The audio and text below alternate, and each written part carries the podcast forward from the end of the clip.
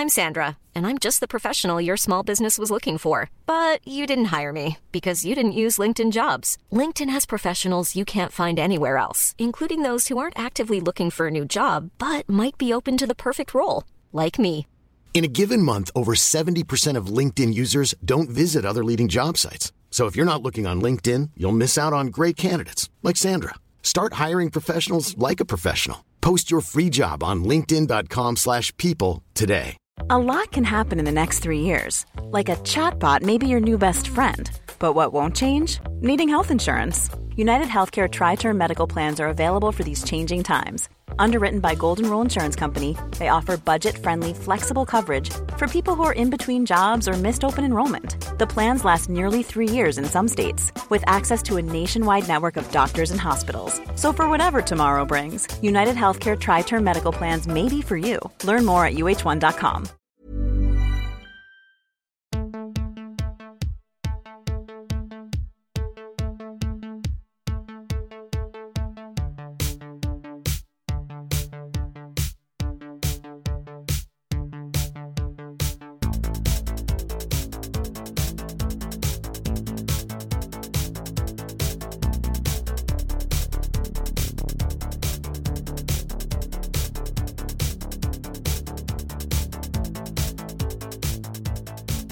Welcome to Bad Dad, Rad Dad, where we look for better dads, one movie at a time. I'm Kylie. And I'm Elliot. We're going to talk about the movies we watched this week before crowning the baddest dad and raddest dad of them all. As always, dad is an energy, not a gender. Nice. Yeah, okay. So this is another big week. You were still off work. I was not, but that didn't stop us from watching. I mean, we're going to cover 6 movies, but in the first week of January alone, okay, so a little bit of a preamble. I watched 300. I logged 300 movies for 2022. You were very close to that. We've set a goal for ourselves for 2023 to watch 365 movies, which, if you don't know, is a movie a day. If you don't know how many days there are in a year, you're silly. But we're off to a pretty good start. So as of this recording, it's January 8th, and we've watched 11 movies this year so far. So yes. But what we're doing to not make you all listen to 365 discussions is rewatching movies we've already covered, mm-hmm. or watching movies specifically to do a deep dive on, which will be released at some point. Yeah. But I think we're killing it so far. We're going to do it. We're going to do it. I believe in us. But we're covering 6 movies this week. Let's get into it. So it started off a lot of pressure. First mystery movie pick of the year was on my shoulders, and I wanted to watch something that just makes me really happy. And the movie that I picked was Spider-Man: No Way Home. It's from 2021. It's an action-adventure fantasy. It was directed by John Watts, written by Chris McKenna and Eric Sommers, and based on the Marvel comic by Stan Lee and Steve Ditko. It stars Tom Holland as Peter Parker. Okay, here's the thing. I want to give, before I go any further, a bit of a heads up. We are going to keep this spoiler free, plot wise. We're not going to dig into it too deep as per usual, but we are going to talk about the cast of this film, which has a few surprises in it. So if you have been avoiding Spider-Man: No Way Home and you haven't seen it yet, haven't looked at the poster. Yeah, the updated posters and the majority of videos and trailers that are still going around, released by Marvel and Sony themselves, that reveal some characters. If you've avoided all that, wow, you are just some sort of internet ninja. But this is our little friendly warning that we are going to be talking about all of the cast in this film. So if you want to avoid all that, skip ahead to our next film, and you'll be in the clear. I will proceed. Wow. So it stars Tom Holland as Peter Parker / Spider-Man. Zendaya as MJ. Benedict Cumberbatch as Doctor Strange. Jacob Batalon as Ned Leeds. Jon Favreau as Happy Hogan. This is a long cast list, but I'm going through all of them. Jamie Foxx as Max Dillon / Electro. Willem Dafoe, the All Dad, as Norman Osborn / the Green Goblin. Alfred Molina as Dr. Otto Octavius. Doc Ock. Benedict Wong as Wong. Marisa Tomei as May Parker. And then if you don't want to know anymore, this is your chance to step out. Andrew Garfield as Peter Parker / Spider-Man, and Tobey Maguire as Peter Parker / Spider-Man. So there's 3 Spider-Mans in this one. Synopsis. With Spider-Man's identity now revealed, Peter asks Doctor Strange for help. When a spell goes wrong, dangerous foes from other worlds start to appear, forcing Peter to discover what it truly means to be Spider-Man. Okay, that was a lot of preamble for this film. What'd you think of Spider-Man: No Way Home? This is a special film for us, I feel. Yeah, this is my 6th time watching it, and it's only been out for a little over a year. That's a lot of times. Yeah. I think it's probably tied with Bo Burnham's Inside for the most times watched of a recent film. I've watched Everything Everywhere 6 times, but this is... Brag. I feel like this is top... Yeah, I think you're right. That's top 3. Well, I've watched Everything Everywhere 5 times. You've only seen Spider-Man 5 times. Yes. So we've got a little bit of a flipperoonie there. I want to talk a little bit about when we saw this for the first time. Yeah. Okay. So I want to start by saying Marvel movies make us feel good. And they did, especially during the pandemic. We've talked about that on past shows, but just they're pretty hopeful movies. Mm-hmm. Like, usually goodness wins, and there's a formula that's familiar. Yeah, there's a familiarity. There's a comfort in that. Mm-hmm. I also want to say that you and I are kind of joyous movie watchers. We don't get a lot of fun out of being poo-poo about movies. Yeah. So if we don't like Marvel movies, we just won't watch Marvel movies, but we aren't going to get mad at anybody who likes them. Yeah. And we also just don't go to movies that we don't think are going to be good, or that we won't like, or that people have said unanimously are really bad, and we just want to go see them anyway. Like, we don't go see stuff that we're not going to enjoy, typically. We try not to. Yeah. Yeah, that's the goal. So yeah, Marvel movies make us feel good. And for both you and me, so Batman and Spider-Man are your 2 favorite superheroes. Spider-Man and Wolverine / X-Men are my 2 favorite superheroes. So we have a lot of skin in the game with Spider-Man. Yeah. And we grew up on the Tobey Maguire Spider-Man movies. Mm-hmm. We watched the Andrew Garfield ones. And I mean, I've had a crush on him since he's existed in the celebrity world. So I liked those because I was in my 20s when they came out. So were you, but I don't know if you have a crush on him. I mean, he's beautiful. So we like Spider-Man a lot, and we've been engaging with Spider-Man media our whole lives. And I'm not the hugest fan of Homecoming or Far From Home. I like them, but I'm not like, oh yeah, they're amazing. And I don't find myself revisiting them very often. Mm-hmm. I do really like Tom Holland's Spider-Man in the Avengers movies and in Captain America Civil War, which mm-hmm. was his first appearance.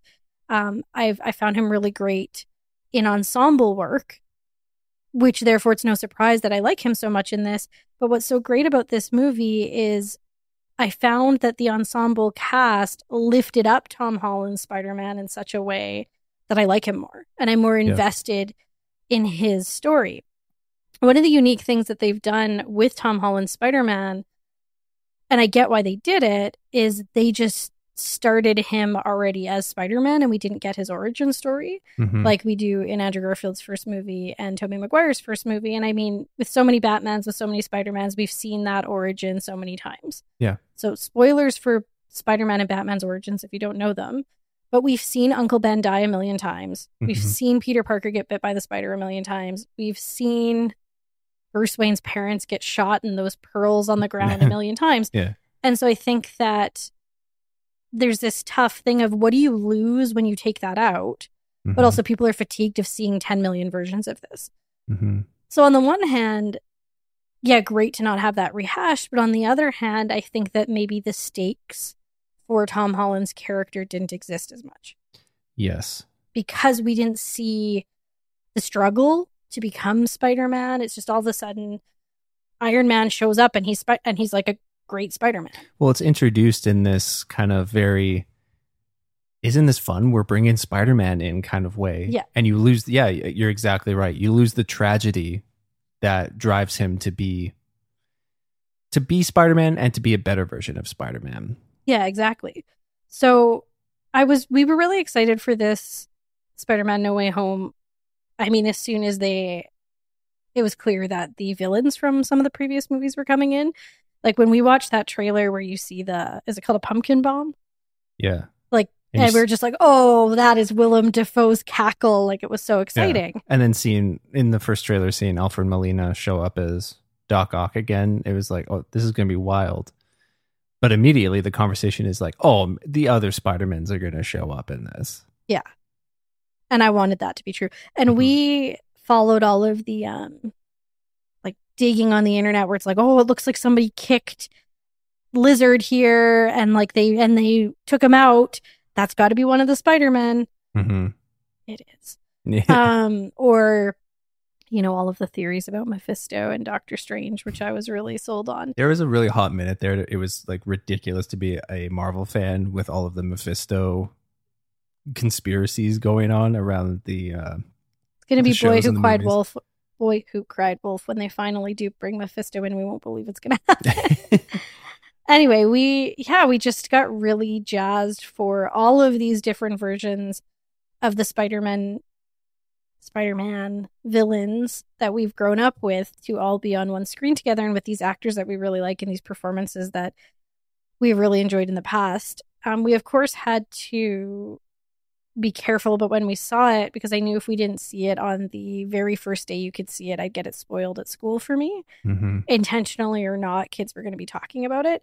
So we went and saw it at Landmark because Cineplex site crashed when we tried to buy tickets. I love that experience because as soon as the tickets became available, I mean, we were on it. I was on my laptop, ready to go, and Cineplex was just not working. It wasn't coming up, and I'm like, oh man, like we're gonna miss out on tickets. So I'm like, well, let me check out Landmark. Got tickets, no problem. What did I say? Well, you got us heated seat special spot ones, and you're like, we're going to be Adonises in a sea of plebs. Which sounds like something my brother would say. Turns out we were not because it was December and they had the air conditioning on the whole time and couldn't get it turned off. Ridiculous. So the heated seats just kept us neutral. But yes. What was the experience of seeing this for the first time like for you? This was really, really special. And it's probably a movie going experience I will never forget because this was the first big blockbuster film that came out during the pandemic where it came out at a point where things were starting to feel okay to go out. Like we had just started dabbling and seeing more and more movies. I think it was feeling that way and then the new strain came and it was like as worse than before. But it came like 2 weeks later is when it really started picking up traction. Right. Like, oh, I think there was some times that we thought about going to see it again and chose not to. Yes. Right.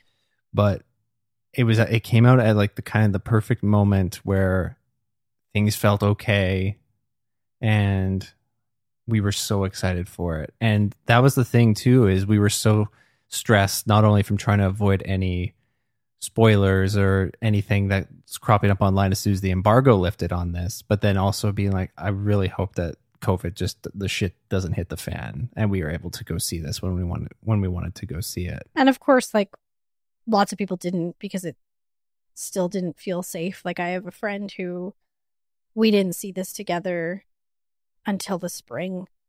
Yeah. Right. So, you know, because of our risk profile with me teaching in a high school, we felt like we'd go, and prior to that, we tried to only go see movies when we'd like look and see if like almost no one else was going. Mm-hmm. So we'd wait a couple weeks and then go see when there was only like one or two other people in the theater. But we were like, no, we're gonna go see this one. Yeah, and we did. Yeah, we did. And it was so like as soon as you walked in and we grabbed our seats, the energy was just electric. Like yeah, it was palpable. Like I feel like we were in a room full of people that hadn't been in a room full of people in a really long time. And there was so many Spider-Man stands. There was a row of just this cute little friend group of girls that were in Spider-Man t-shirts and Spider-Man gear.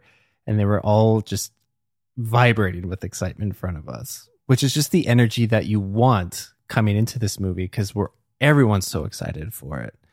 And when certain moments happened throughout the movie, we were all cheering, we were all clapping, we were crying. Like, it was just an emotional journey that was so much more fun to do that with a huge group of people, so much so that we went and saw it the very next night after this, just to re-experience that. Particularly because when we saw it at Landmark, it was like a 35-seat theater or something like that. It's pretty small. And it was a Thursday. Yeah. Yeah. So we went and saw it in like the 150-seat sold-out theater at Cineplex the next day because we wanted to really hear the cheers. Mm-hmm. And we did. Yeah. And it was really fun. Yeah. That was our experience seeing it, and it was so great.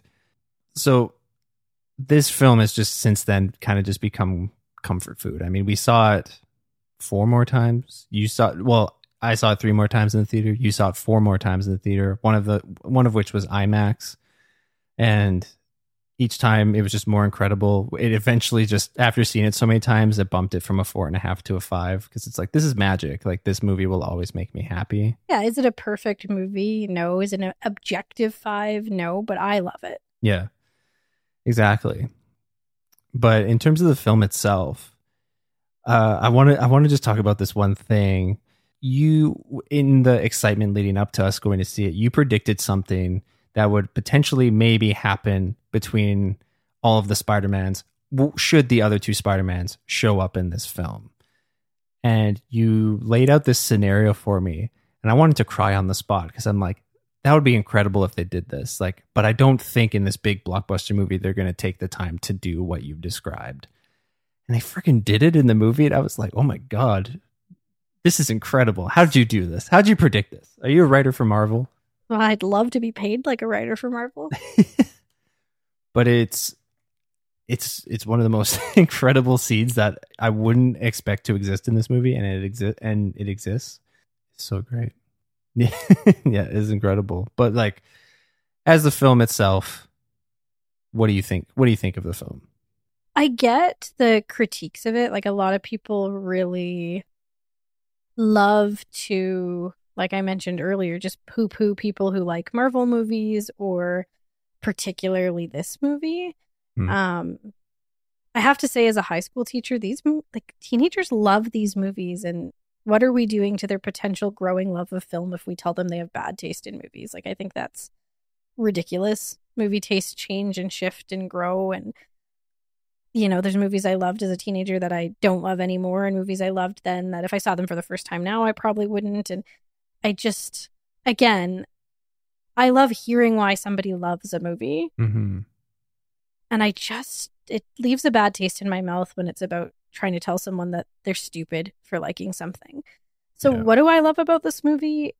I mean, I've gone on the whole ride. Like, we've seen every single of the Marvel Cinematic Universe movies.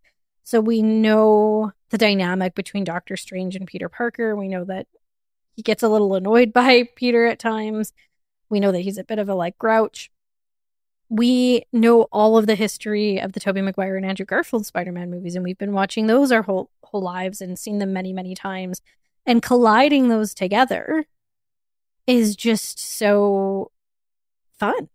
Yeah. And like you said, being able to collide all of those worlds together and still be able to lift Tom Holland Spider-Man amidst all of it is pretty impressive. Really impressive. Yeah. So and you know, for me, I've watched this movie 6 times and I cry in it every single time. Mm-hmm. And I can't say that about a lot of movies. There's some movies that they make me really emotional the first time, and then when I watch them again, knowing what's coming, it doesn't really hit. Mm-hmm. I wouldn't say I cry as hard as I did the first couple times, but I still cry every single time. Mm-hmm. And there's something about that. I think it's my attachment to the character of Spider-Man. I think that they did an absolutely impressively fantastic job of finally bringing in the stakes. Yeah. For Tom Holland's Peter Parker, mm-hmm. without doing a disservice to the films that have come before, mm-hmm. and while doing it in their own unique way that doesn't just rehash things.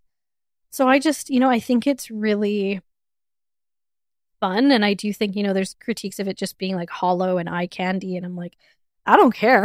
Like, yeah. You know, I think of what I find so impressive about the Marvel Cinematic Universe, while being a little bit more disappointed in it recently, but hoping that perhaps this is just kind of the restart of the next kind of half of things, and we're kind of having to get the origin story stuff out of the work before we can start intertwining and making big overarching things happen.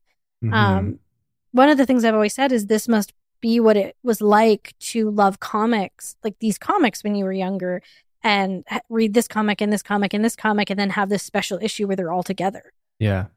Is it the most literary amazing stuff in the world? Probably not. Is it a whole hell of a lot of fun? Yes. And so I think that's what's recreated on the screen, and that is so amazing. And, you know, when you get into a theater and everybody's excited to be there, and Andrew Garfield shows up and people are cheering and whooping, and, you know, afterwards everyone's just buzzing to talk about it, I don't know how that isn't a great thing. Yeah. And we can love this and then turn around and love Aftersun just as much. And I don't think those two things negate each other. Yeah. No, absolutely. I mean, like, I agree with everything you said. And I mean, there's a moment in the final act that involves all three Spider-Mans that will always make my heart swell and make me so happy. Yeah, I think I turned to you when we were watching this again, the sixth time in barely more than a year. And I said, this part just makes my heart feel so good every single time I see it. Yeah. And that might be a thing that's specific to me and you and a whole lot of other people. And, you know, others are just like, oh, it's just a marketing ploy. And that is fine, but it makes me feel really good. Yeah, it works really well. And, you know, and to just kind of add to something that you've said of the way that this film ends, I mean, I feel like the ending of this movie is one of the biggest game changers in the MCU in regards that it changes and alters my opinion of the previous two Spider-Man movies in the MCU, and actually heightens them. Because you mentioned at the beginning, and I echo those feelings, that Homecoming and Far From Home don't really hit the mark for me as much. They're fine, and I don't love them though. This movie makes me like them more. But also, it also changes all of the. It changes the way I kind of look at Andrew Garfield's Spider-Man movies, and even the way I look at Tobey Maguire's Spider-Man movies. Like, it does a lot of heavy lifting in its storytelling to be able to alter these things I loved when I was a kid, and then alter the things that have come more recently. And I think that that's a testament to really good storytelling that isn't just eye candy, marketing, blah, blah, blah, you know, like, it's smart and clever, and you can tell that there's care there. And it's not all like, I mean, you could just have the other two Spider-Men show up and be like, need some help, kid. And then they're in, and then they're out, and that's it. And people would be super happy about that. Yeah. Because they wouldn't see any other version of this, right? And I think that's something that I really like about this movie, is they have a love and affection for all three versions of Spider-Man, while also being able to, like, laugh at some of the more ridiculous parts of it. You know, there's a lot of kind of meta discourse about Andrew Garfield's Spider-Man not being as good, and yet there's still a lot of love for him and his character in there. And I think that's a really sweet way to go about things. And I can totally see how if you just don't love Spider-Man, this wouldn't work for you. And so I think that's where some people get, you know, critical of the film, is if it wouldn't work unless you have seen and love everything else, is it really a good film on its own? And I think that's a fair conversation to have. But for me personally, it really works. And it makes me really happy. Yeah. No, it works really well. And it moves. Like, it's long, but it moves, and it's fun. And as the resident, I get bored of action sequences person, there's only a couple moments that I kind of am like, I could do without. But they're pretty few and far between, and they're pretty short. Yeah. And I think that they're really compelling and have stakes on the plot, as opposed to just being kind of like, punch them up, whatever kind of scenes. Yeah. But also, you know, you kind of mentioned that they show that there's this love for not only Tom Holland and the MCU version of Spider-Man, but the previous two iterations of Spider-Man. And I think that comes through in the villains. Like, Willem Dafoe and Alfred Molina's characters, like, there's for sure highlights of the film, but it feels like they're ripped right from the 2000s with their dialogue and the way that they kind of go about their villainry. And there is some disappointment in what clearly was how the pandemic impacted shooting, because it seems like Lizard and Sandman might have had more going on had there not been a pandemic, because they're CGI the entire film. And their non-CGI parts are taken from their previous movie, so it feels like they just did voice acting. And some of that, you know, it's hard to unsee once you know it's there. But what is always so impressive to me is when you do something like this so far after the fact and everybody agrees to sign on to it. And sure, money might be a part of it, but if Tobey Maguire really, his principles said, I don't want to be Spider-Man again, then he wouldn't be Spider-Man again, right? And if Willem Dafoe was like, I don't give a shit, he wouldn't do it. And so there's something there about how all of these people came back to do this. And like, Willem Dafoe and Alfred Molina particularly crush it. Yeah. I feel like they're acting above their pay grade. Like they came here turning in performances and moments that are some of the best that exist in any superhero movie. Yeah. Even Jamie Foxx, he gets some of the best lines. Yeah, it's really, there's so many moments that, yes, they hit harder if you know what they're referencing or you know the other films, and we rewatched all of them leading up to it because, of course, we did. Also, we were just at home because, you know, pandemic. But yeah, it is. This movie just makes me really, really, really happy, and we could probably talk about it forever, but we have 5 other movies to talk about, so we shouldn't. Yeah, I love this movie. I'll watch it over and over, and it'll always make me happy. How does it make you feel? It makes me feel thrilled every time I watch it, and also just really comforted. Yeah, I agree. It makes me feel just so grateful that it came out when it did and that it exists at all. Because it took a lot of pretty incredible universal powers to make everything come together the way that it did, and to have it exist is incredible. Okay, let's get to your mystery movie pick. Your first mystery movie pick of 2023. I went in a different direction because I felt like we had watched a lot of, white men action movies. Yeah. And I wanted to watch something different. So I had seen some folks that I follow on Letterboxd who I generally have similar tastes in film to, liked this movie a lot. And then it had recently come onto some kind of streaming site. I don't remember which one. So we watched the 2022 film Nanny. It's classified as a drama horror thriller, although I want to talk about that a little bit later. Directed and written by Nikitu Jusu, and this is her first film, or her debut feature film. Oh, really? Yep. Stars Anna Diop as Aisha, Michelle Monaghan as Amy, Sonequa Walls as Malik, and Morgan Spector as Adam. The synopsis: immigrant nanny Aisha, piecing together a new life in New York City while caring for the child of an Upper East Side family, is forced to confront a concealed truth that threatens to shatter her precarious American dream. A nice synopsis. I picked this movie because I just wanted to watch something that was a little less loud, a little less sci-fi fantasy cinematic universe, and quiet things down and ground things a little bit more. I was kind of craving that a little bit after lots of Star Wars, lots of Marvel. What did you think of Nanny? Yeah, I hadn't heard of this one at all, so it wasn't on my radar. I knew nothing about it, but I found this so compelling, and it had such a quiet unease throughout the entire runtime. And again, knowing nothing about it just added to that edge of my seat sort of feeling throughout the whole thing. I mean, I would say I knew very little about it too. I hadn't watched a trailer. I just had seen people giving it high ratings on Letterboxd that I follow. And I was like, all right. Right. But for a debut feature film, it's really strong. Yeah. It's one of those ones that it just makes me so excited for whatever she's going to do next. now that she has people's eyes on her and like she's on people's radar and perhaps can get more funding and just more of the stuff she needs to make the film she wants to make. Mm-hmm. I can't wait to see what she makes next. In terms of calling this a horror film, mm-hmm. because it is, like, when you go to IMDb, when you go to Letterboxd, when you go to Wikipedia, horror is what it's classified as. Mm-hmm. What do you think of that?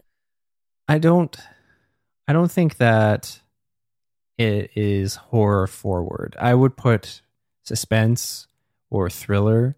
It's more of a psychological thriller. Yeah. I put it there before I would go horror.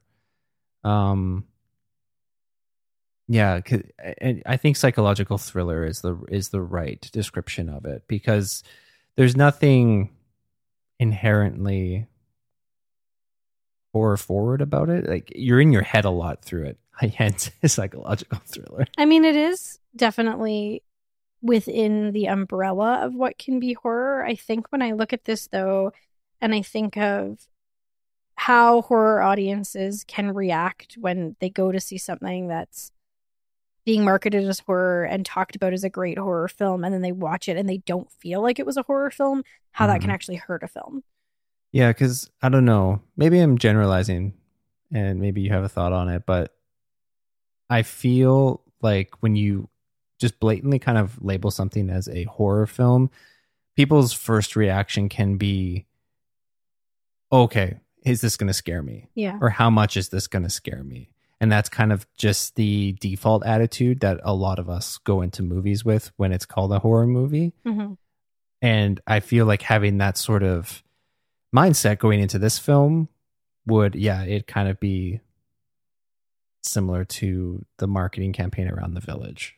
Well, and I was thinking of, so The Eternal Daughter, which we saw recently, and it was one of our favorite films of 2022, isn't classified as horror.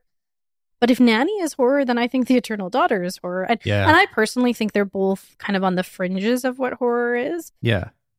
But I've seen a lot of talk online when people misclassify Eternal Daughter as horror, and then people are like, no, don't go into it thinking it's a horror film or you're not going to like it. Yeah. It's not a horror film.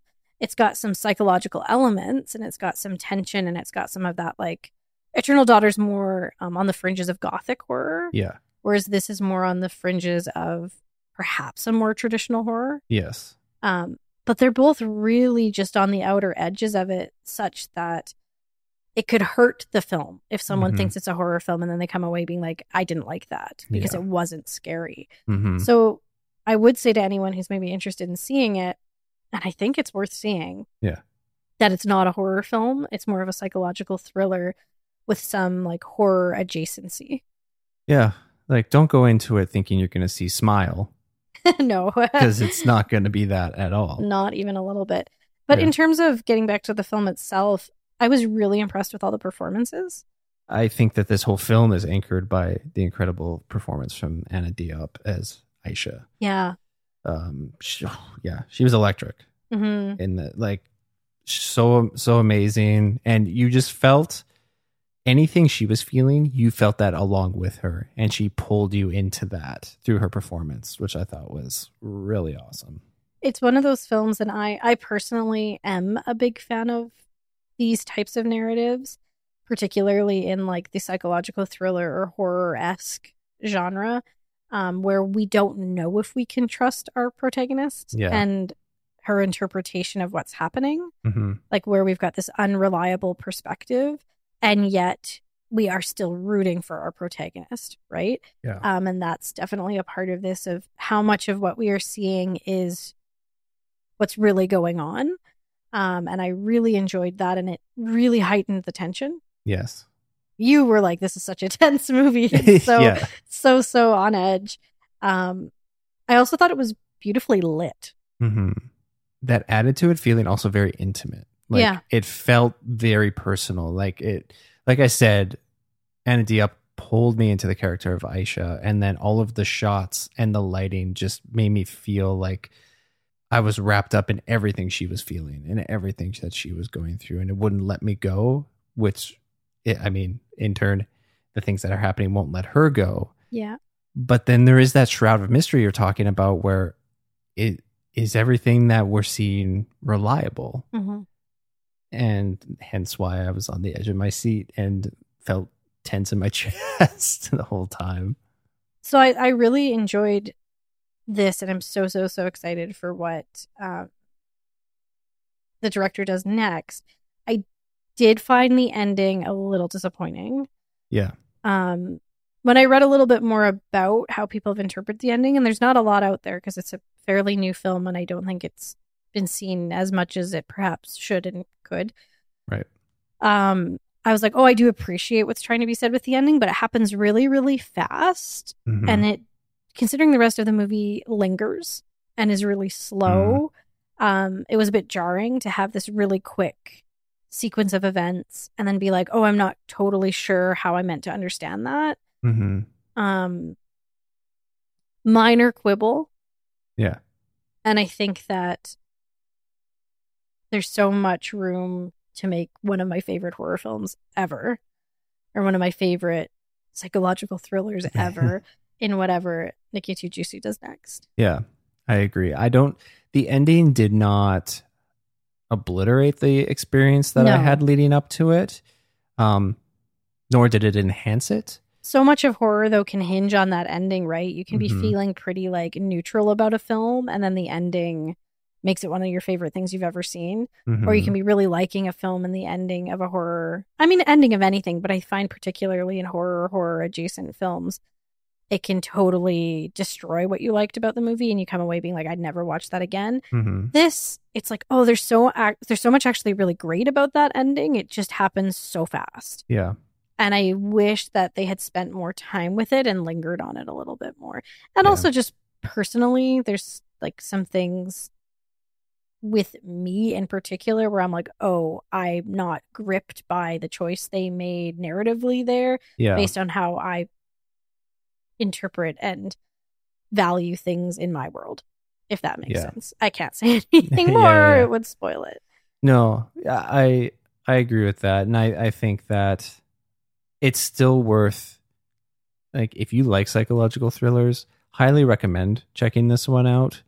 Because I feel like the ending is definitely subjective and can hit people differently. Yeah.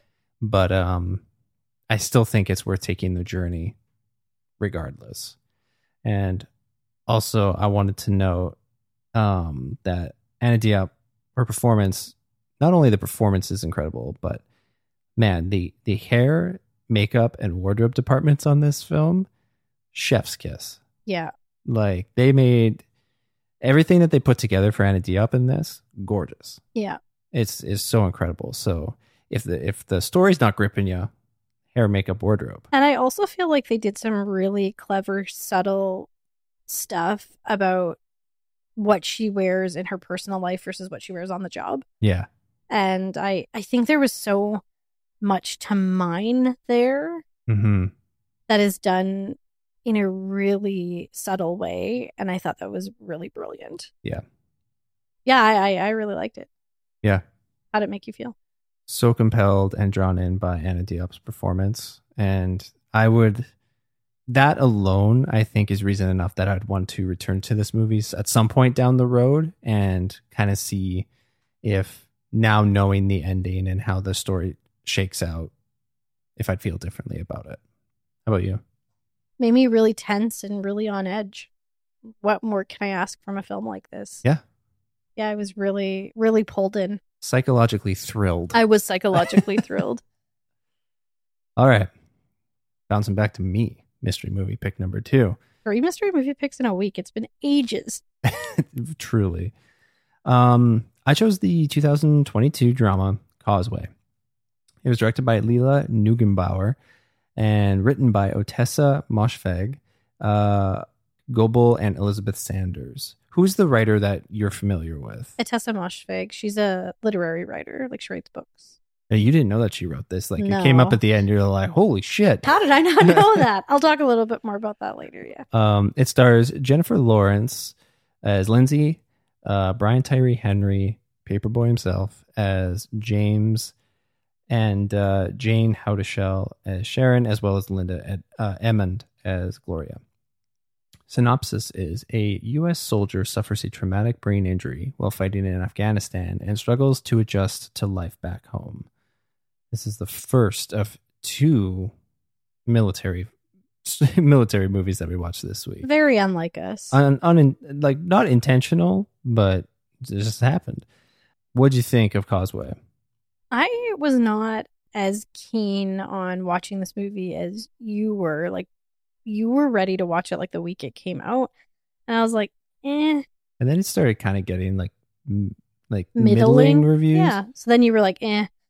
Actually, I really liked this a lot. Yeah. Like, much more than the middling reviews have given it. And here's the thing. It is 100% a nothing happens but the vibes movie, which is my favorite type of movie. Yeah.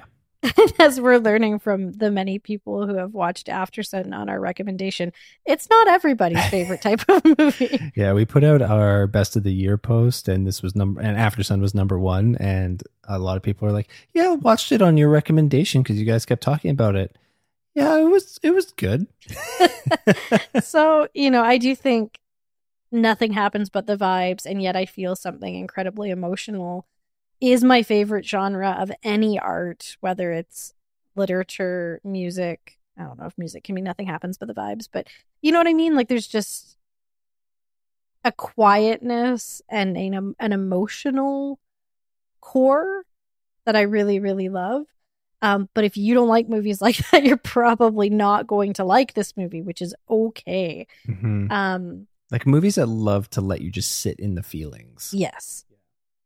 And then they get often talked about as either being boring or slow or like nothing happened. Yeah. And I'm like, and this is also like very much a slice of life film, mm-hmm. which I also love. I love just being thrust into somebody's story and then being booted out of it. And we don't get a lot of before and we don't get any after, but we cover this portion of a person's life. I just really, really, really, really love that. Yeah. So I was really, really compelled by this, and I liked it so much more mm-hmm. than I ever could have predicted I would.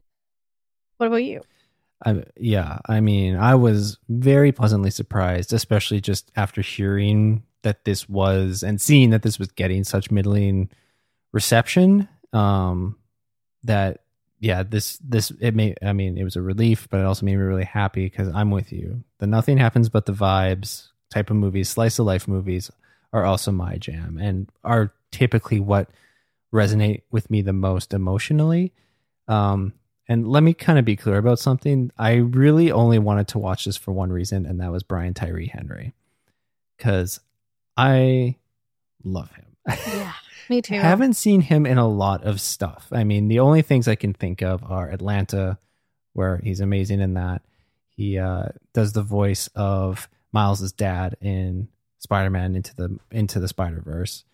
And now this. And he's in Eternals. Right, yeah. He was in that as well, which he was great in. I just find him so compelling.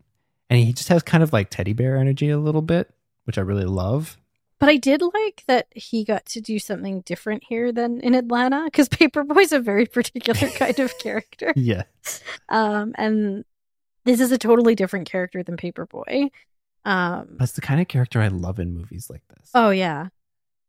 Yeah, the two of them, I thought, had really, really, really good chemistry. And this movie at its core, it was funny, I was telling Ashley about it and giving her a little bit of a breakdown on the synopsis, and I was like, yeah, and it's like Jennifer Lawrence and Brian Tyree Henry, and she's has a TBI and has come back from the war, and they kind of encounter each other, and she's like, and fall in love. And I was like, actually, it's not. It's a friendship movie. Like, mm-hmm. I don't think that's a spoiler to say that this isn't a romance. It's a movie mm-hmm. about friendship, which I think we could use so much more of in film, about like the relationships and bonds that can be formed that aren't romantic. And you know what? It reminded me really interestingly, just the connection between the two of them reminded me a lot of this friendship that I had before you and I reconnected when we were 19. But after I graduated high school, there was somebody who I like kind of was friends with in high school, but we weren't that close. And he was really lonely post high school. He'd had a bad breakup. And I was really lonely because my friends were all in college and I wasn't yet. And they had moved to the city and they were living in the dorms and they were going to the bars. And I was still living at home in Leduc. And it just was a really tough time. And the two of us would just go and play pool together. And we would like just hang out and visit and go for drives. And never at any point was it anything but a friendship. And at a certain point, we outgrew that friendship. We were very different people. But we were both people who were really lonely and sad at a particular moment in time. And we bonded and connected. And that was important and needed. And I'm still really appreciative of that time that we were friends together, even though I haven't spoken to this person in forever because we just drifted apart. And this film really captured that. Yeah. I mean, similar kind of thing happened with us, but it did turn romantic. So did we turn romantic? We turned romantic. Oh, we turned romantic pretty fast. Yeah, that's true. No, yeah, that's, you're totally right. And I love that. And I start kind of, when I watch films like this and there's these kind of friendships that develop, I always...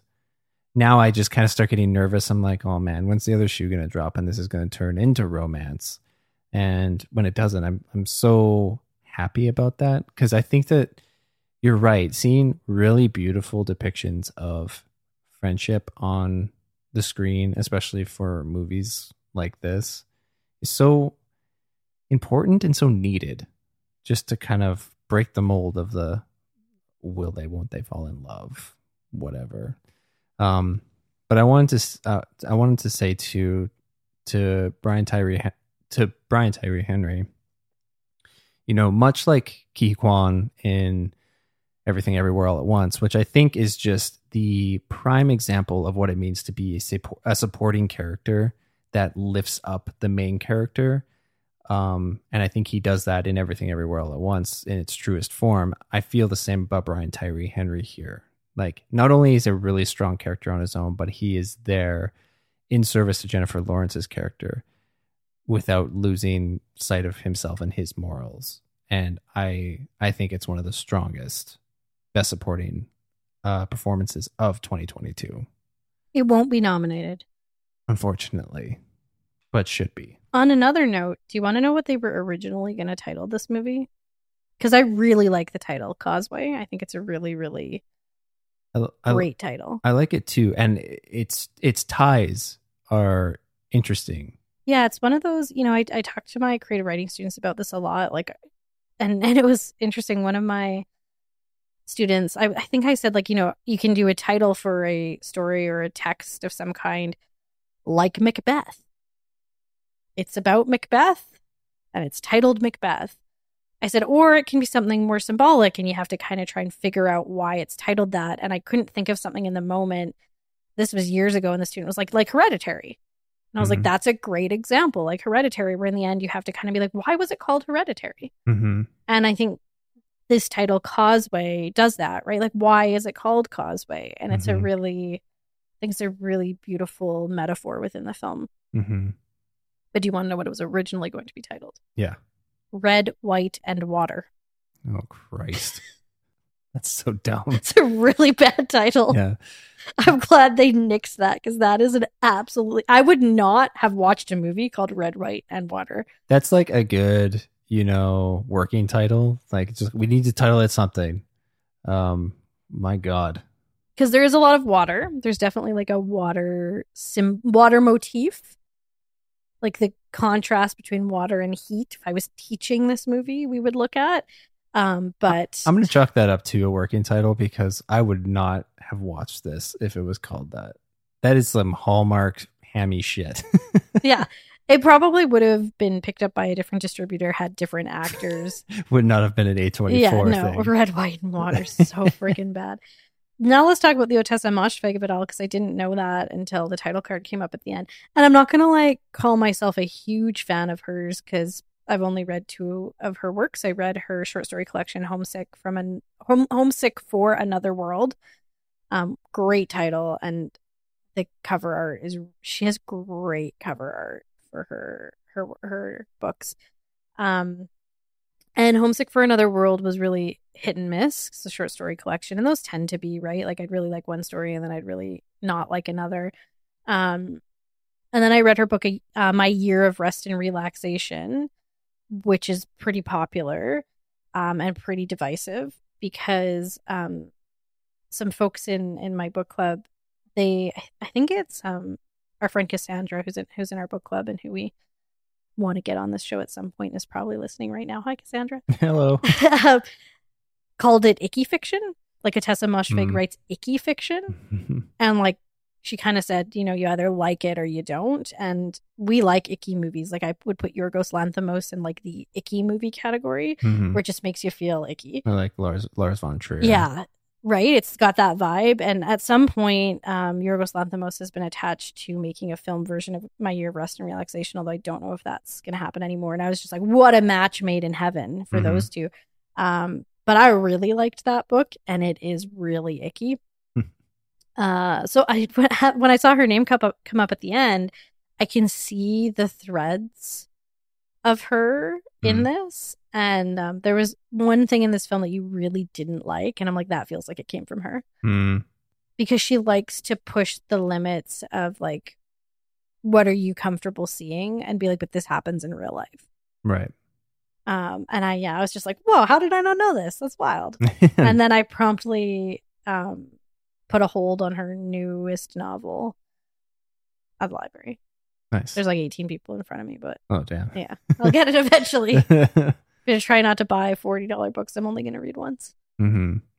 Yeah, I mean, since you mentioned it, yeah, there was only one moment in this film that did kind of throw me a little bit. That I was kind of like, oh man.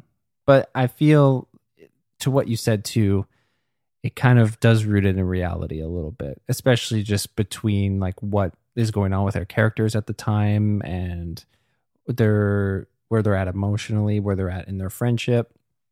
And life is messy and icky, and we do things we're not proud of, and you know. Yeah. I want to speak to the Nothing Happens But the vibes. Like, this just gave me so many sort of shades of Koganada and his films and what he does. There's just like that quiet, introspective, emotional, contemplative sort of air around his films. And there's this lingering. Yeah. And I felt that here, which is why I'm happy we revisited After Yang this week, because I just wanted to live in that sort of vibey world and style of filmmaking. And I felt that here. And the music helped with that too. The music by Alex Sommers in this was so, so good. There's a lot of really impressive scores in the movies we watched this week, I have to say. Yeah. So that was the theme of the week, I think. Yeah. But I also wanted to say, because we kind of had a bit of a chat about this after the film ended, we've had a bit of a weird history with Jennifer Lawrence, because Jennifer Lawrence was, I felt she was awesome in this. Yeah, she was really great. And I think overall, Jennifer Lawrence is a really great actress. Like, she won the Oscar for Silver Linings, which I think we both liked. Yeah, I saw it a really long time ago, so I just don't feel I can speak to it. But I remember liking it, but not loving it. Yeah, and I remember specifically liking her in it, and like I really thought that she was compelling. I loved watching her do the goofy Jimmy Fallon bits, and I liked her interviews and stuff. And then I was trying to kind of think of my journey with it, and I feel like it's a bit of a Chris Pratt effect, where I really liked Chris Pratt.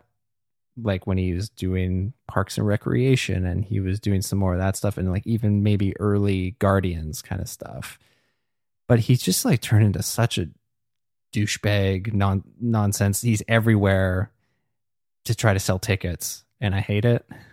Interesting though, because I feel like the world still loves Chris Pratt, and I feel like the world turned on Jennifer Lawrence. Like I feel like there was sexism in the turn from we love her to we hate her, and I feel like with Chris Pratt, by and large, people still love him. Yeah, and that's where I kind of like, when I was thinking about it, I'm just like, it's not really fair that I feel that way about Jennifer Lawrence, because she hasn't really done anything to make me feel that way, except for the perception of her in the culture. Yeah, I feel has turned against her, because I watched Chris Pratt has done some things and has some beliefs that don't align with us.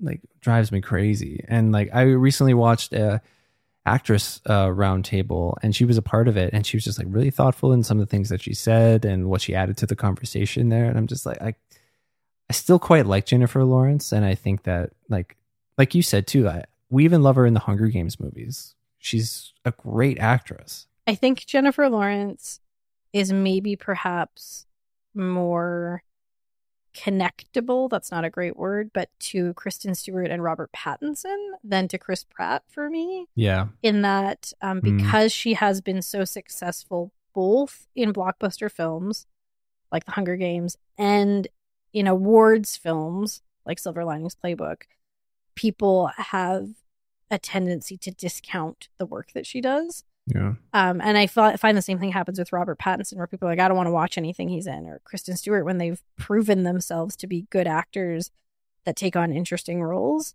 Mm.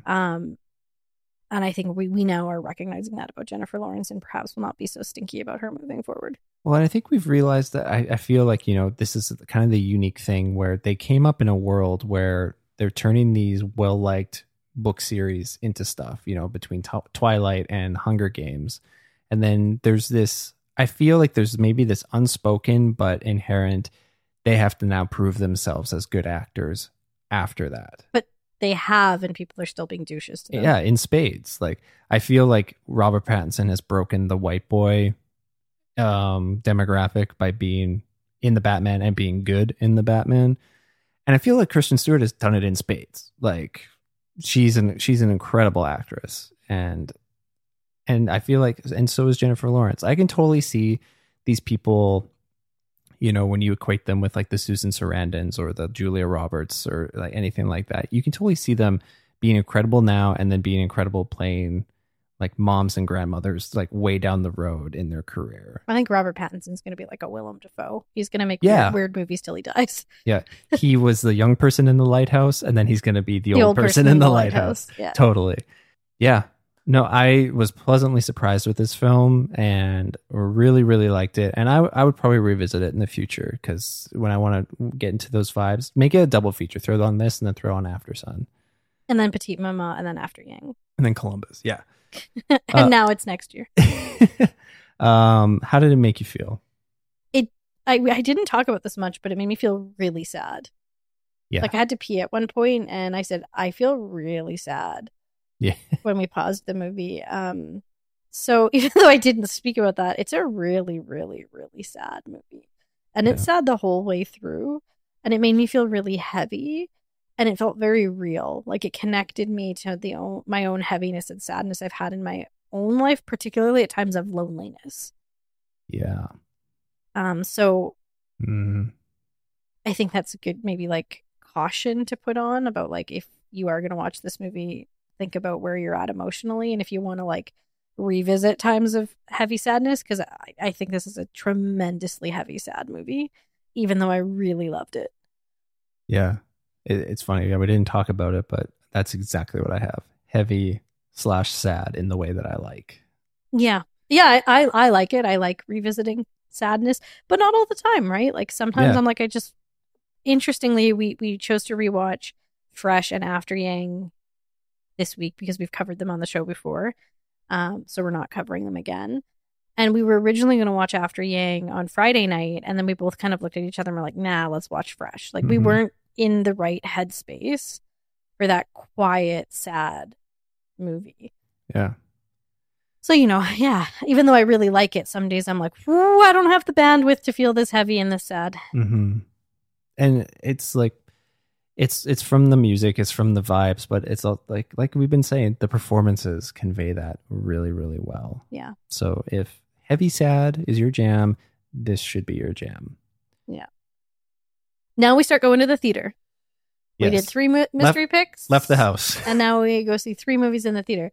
So the first one is we saw Being John Malkovich, which we had both seen before, but I think just once each, and it was a long, long time ago. That's right. So this is a 1999 movie, and I didn't write the genre down. Do you have the genre? Comedy. Comedy? Comedy, drama, fantasy. It's a comedy, drama, fantasy. It's directed by Spike Jonze, his feature film debut. That's true. Yes, I believe. Let me double check. And written by Charlie Kaufman, and I believe this was his first feature film as well. Jeez. All right. Didn't realize that. Yeah, that is pretty impressive, I must say. We'll talk about that a little bit more when we get into the nitty-gritty.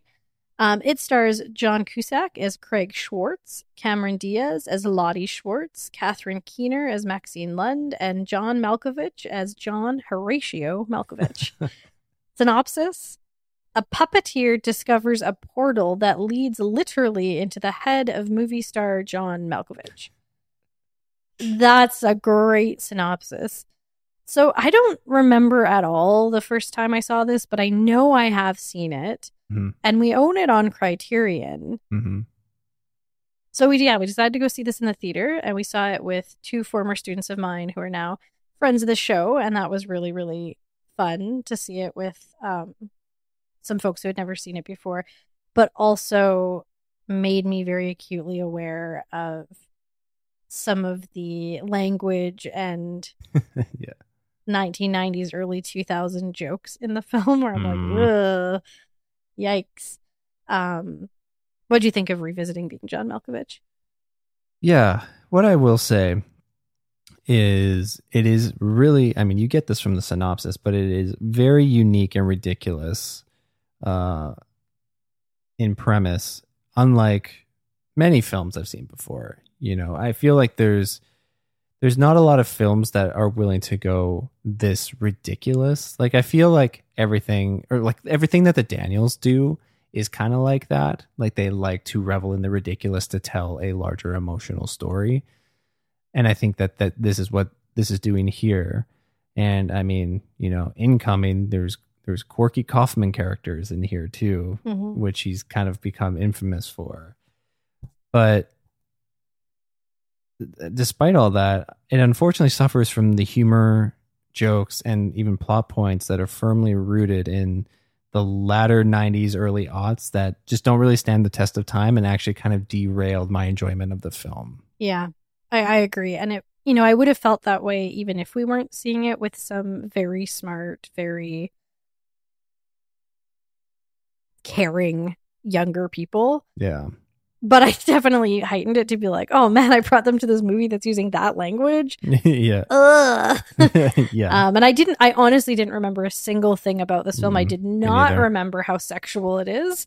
Yeah. It's a very horny movie. Very. And I definitely didn't remember that kind of some of the jokes it chooses to say many, many times. And it's totally a product of its time. If I had seen it in 1999, I mean, probably at 9 years old, I was a little too young for it. But if I had been watching this when I was like 13, 14, 15, I probably would have thought those jokes were hilarious, unfortunately. Well, I think that I saw this when I was kind of starting to discover more and more kind of culty films when I was in high school.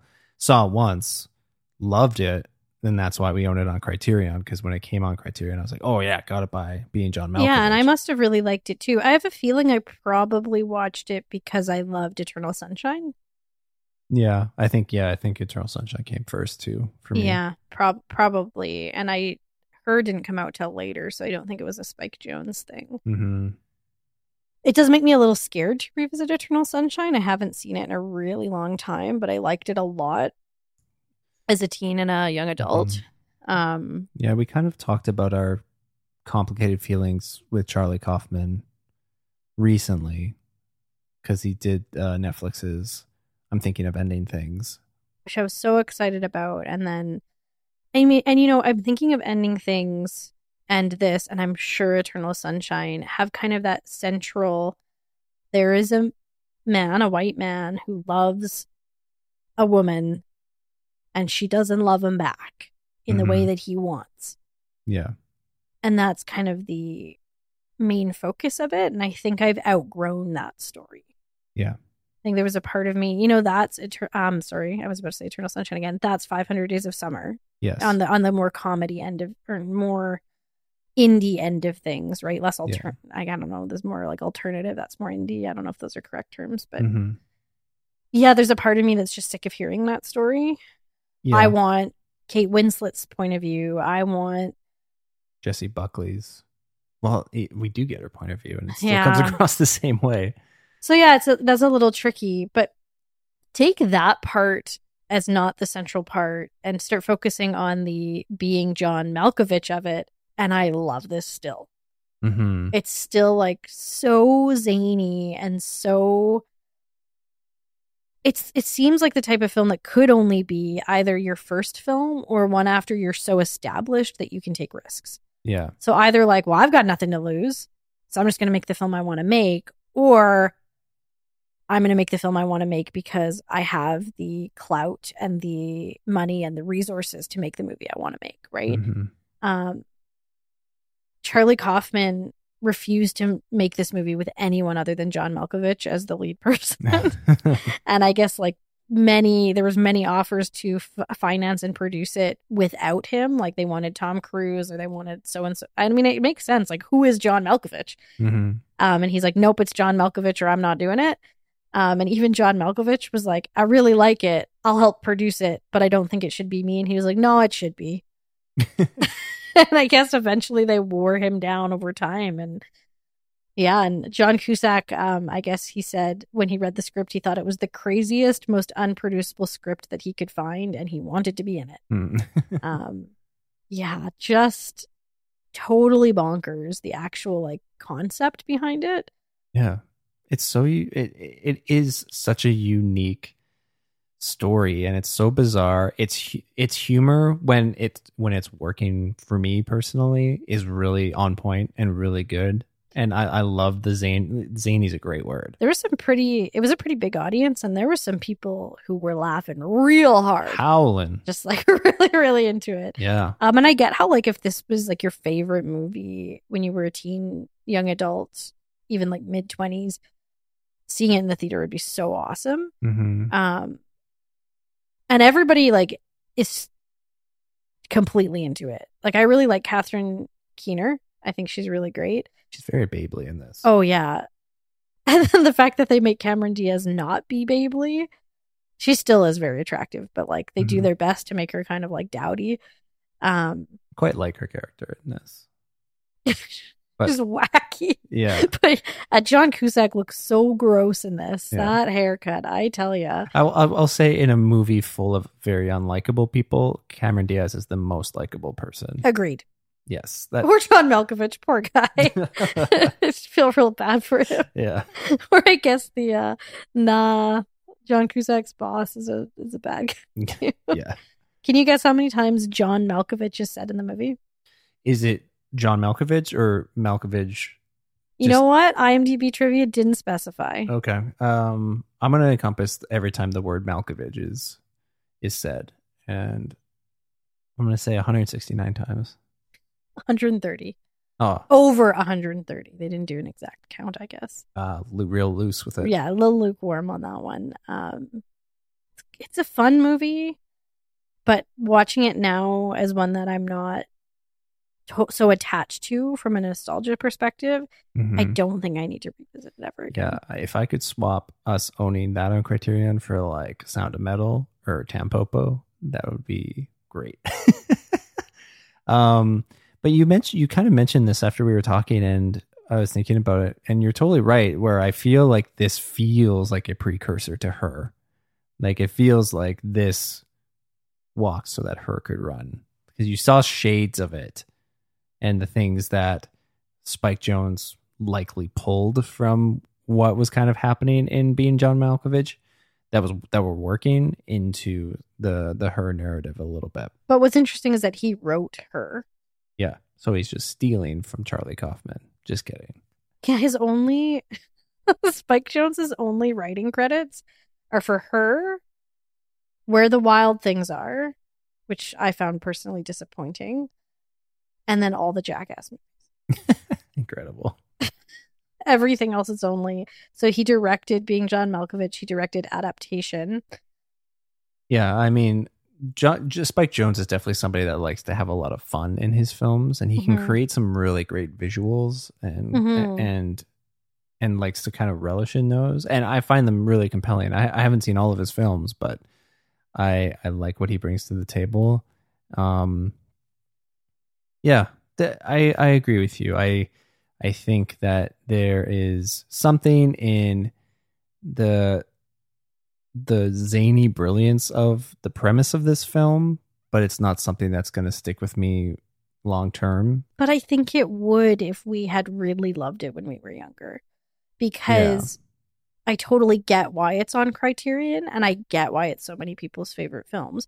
But because we don't have that attachment to it, it's easier for us to be like, yeah, you know what? Considering the white guy of it all, considering the like punching down jokes, it's just not one that we're going to like revere. Yeah. But there are certainly other movies that you and I love because we loved them when we were younger that make similar jokes and we give them passes that we aren't giving to this. Yeah. So I think a lot of it can be about like, what did you love when you were younger? And there is so much brilliance in this and it is so impressive. And I think that so much of this has influenced many, many films that are our favorites. Yeah. And without the zaniness and the determination to keep this film as bizarre as it was written to be, we might not have some of the films that we have and love today. Yeah. And I'm appreciative of that, even if it's not going to be one that I now regularly put in the rotation. Yeah, that's well put. I agree with that. How does Being John Malkovich make you feel? It made me feel like my enjoyment bubble was popped early on and I struggled to get it back. But I like what you just said, where I think that it does sit in this very important spot amidst filmmaking after it came out that inspired a lot of ideas that might have not otherwise been there had this not come out. Mm-hmm. What about you? Yeah, it makes me really glad for how film has become more diverse, and that there are other voices telling stories, but it also makes me very appreciative of the art that has led the way, even as it is now surpassed. Yeah. And I felt this way before. I feel it now. I would like to revisit Eternal Sunshine now. I'm just nervous because it really meant a lot to me. That's just it. Like that's the film that has that sort of nostalgia wrapped up in it. And I'm wondering if that's going to like paint our lens of it, or if it's going to be really difficult when we realize it's not as good as we remember it being. Or maybe it is as good as we remember it being. Yeah. I'm ready for it. Okay. The next movie. This was a double feature. So we saw Being John Malkovich, and then we stuck around to watch the 2022 drama, The Inspection. It is written and directed by Elegance Bratton. Great fucking name. Yeah. And it stars Jeremy Pope as Ellis French, Gabrielle Union as Inez French, Bokeem Woodbine as Laws, Raul Castillo as Rosales, and Iman Esfandi as Ismail. Synopsis is: a young gay black man rejected by his mother and with few options for his future decides to join the Marines, doing whatever it takes to succeed in a system that would cast him aside. So this is the second military movie that we watched this week. Second military A24 movie that we watched this week. That's right. What do you think of The Inspection? This was hard to watch. Yes. So I will say I'm not somebody who typically wants to watch a military movie, or a war movie.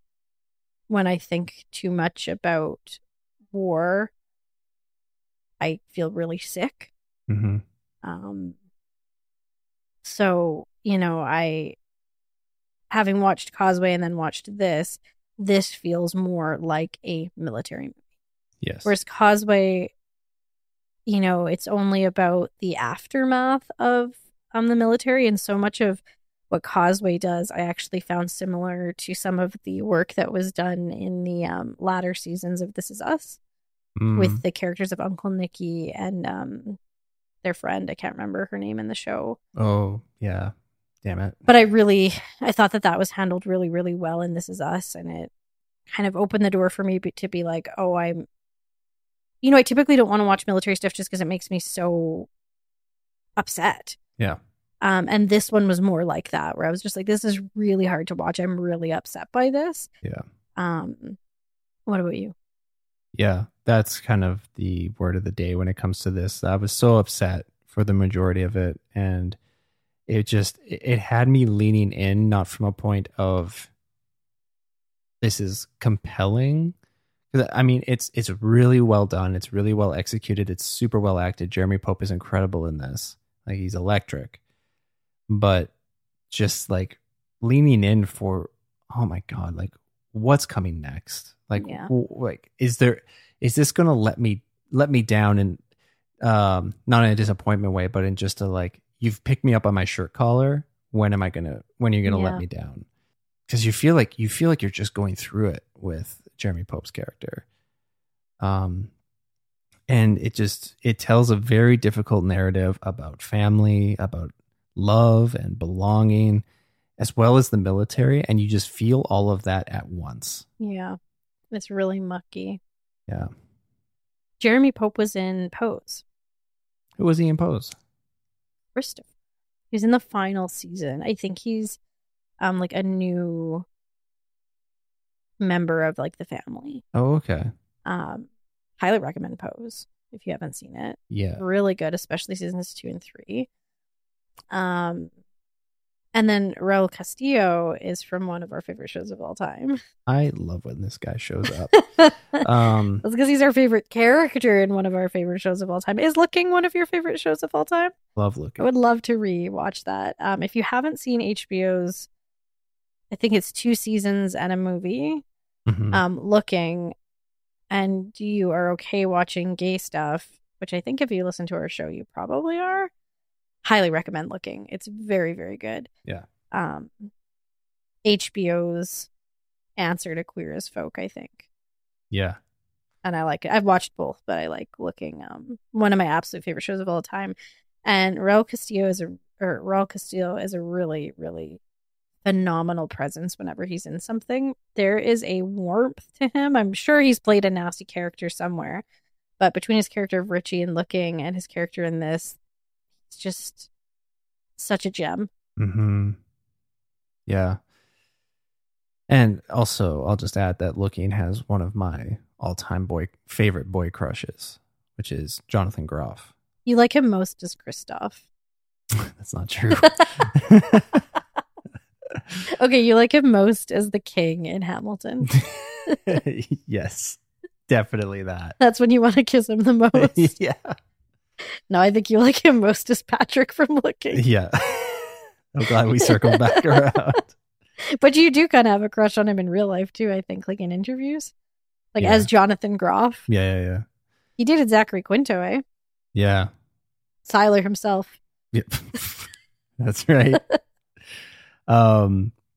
Yeah. But yeah, no, Raul Castillo. I forgot he was in this. Like I knew from, I watched the trailer, I knew he was in it, and then I forgot. And then when he showed up on screen, I was like, yeah, nice. The film itself, though, I think it's hard to come away and say that you like this movie. It feels more like it's just perhaps an important watch. Yeah. And that it's a narrative that And stories that like need to be told. So Elegance Bratton, it's mostly based on his life story, although he's talked about how he, you know, spoke to other people who were in a similar position as him, as being like a gay man in the military during Don't Ask, Don't Tell. And he kind of brought in some of their experiences as well to tell kind of a multitude of stories. But I think the core of it, and particularly the relationship between Ellis and his mother, does come from Elegance Bratton's own life story.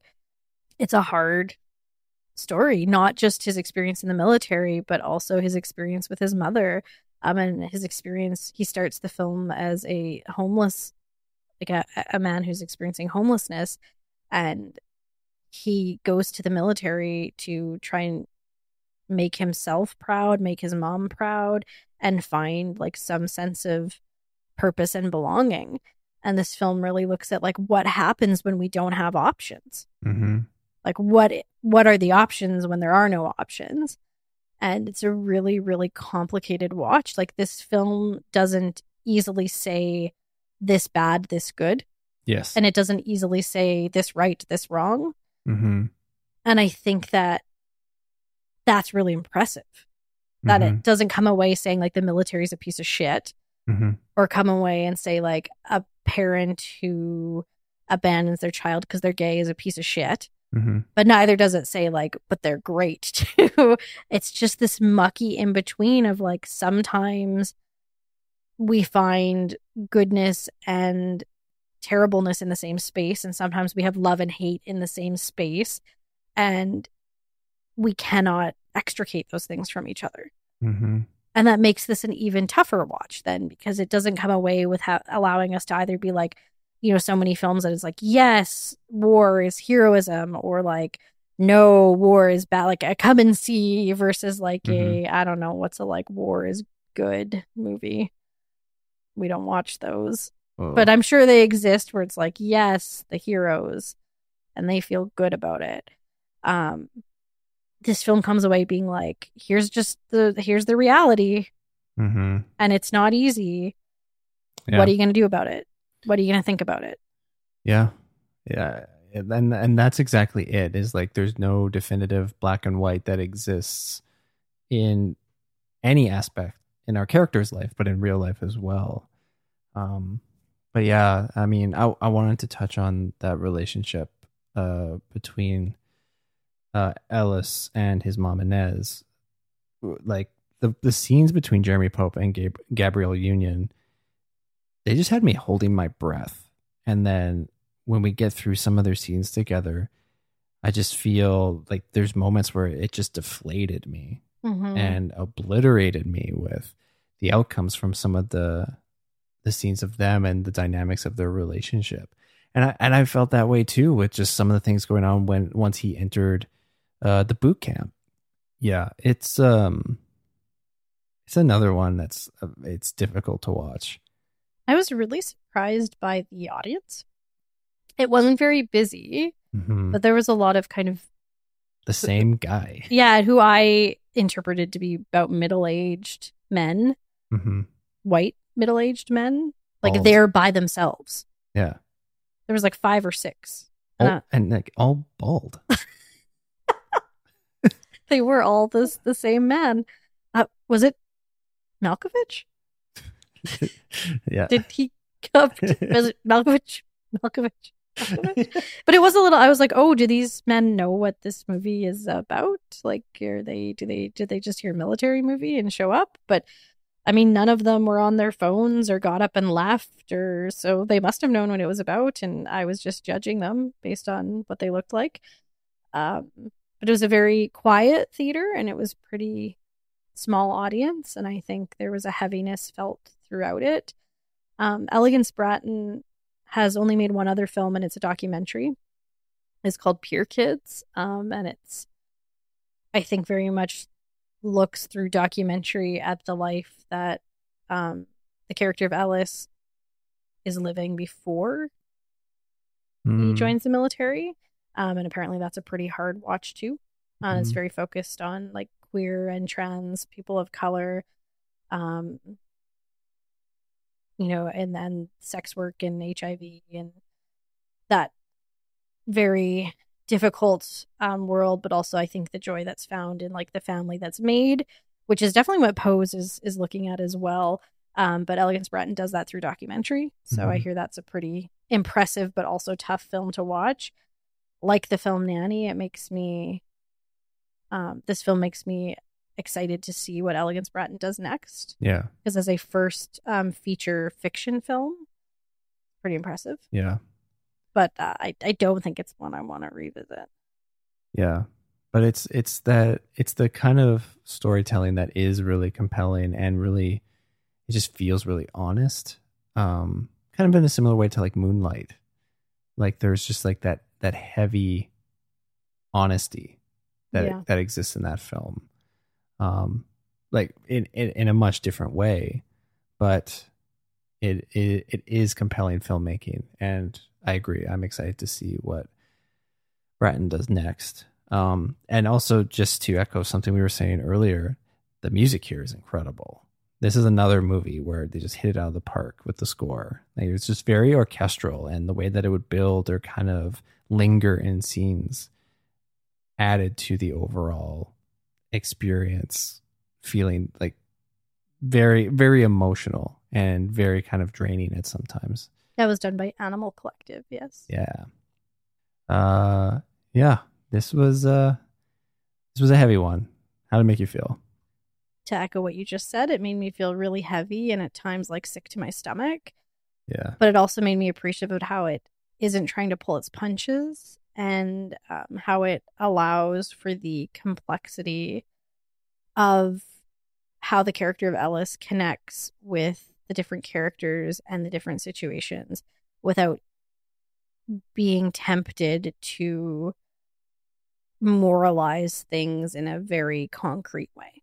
Mm-hmm. I was appreciative of that complexity because I think that's what real life is like. Yeah, that's really good. I agree with all that. Yeah, it just made me feel gut punched. Yeah. And yeah, it was difficult. Like coming out of it, I didn't give it a rating on Letterboxd because I still find it difficult to assign a rating to it. I liked it. I appreciate it. But yeah, I feel like it won't be one that I revisit, but I'm glad that I've seen. Mm-hmm. All right. Final movie of the week is a documentary. Yeah.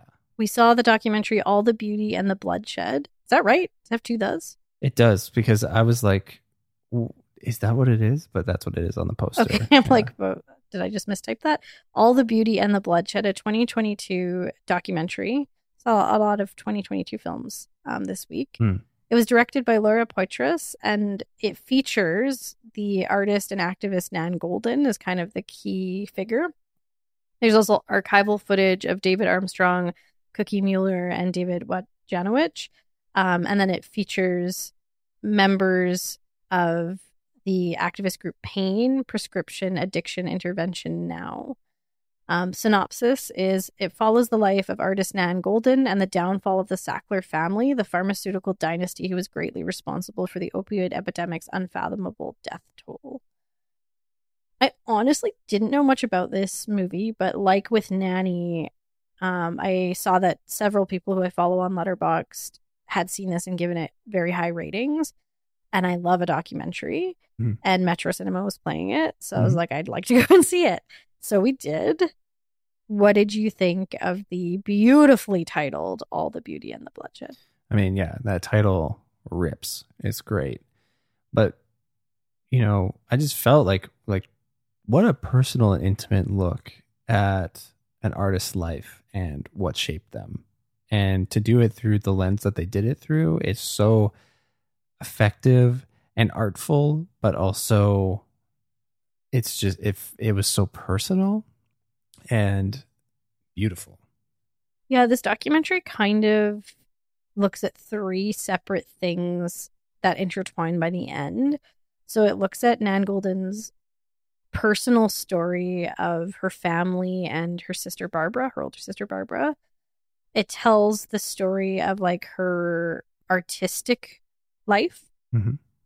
And living through the 70s and 80s in New York and being a part of the queer scene and living through the AIDS crisis as like an activist and artist then as well. Mm-hmm. And then it is kind of coalescing around the activism that she is engaged in now with Pain, specifically focused on like the...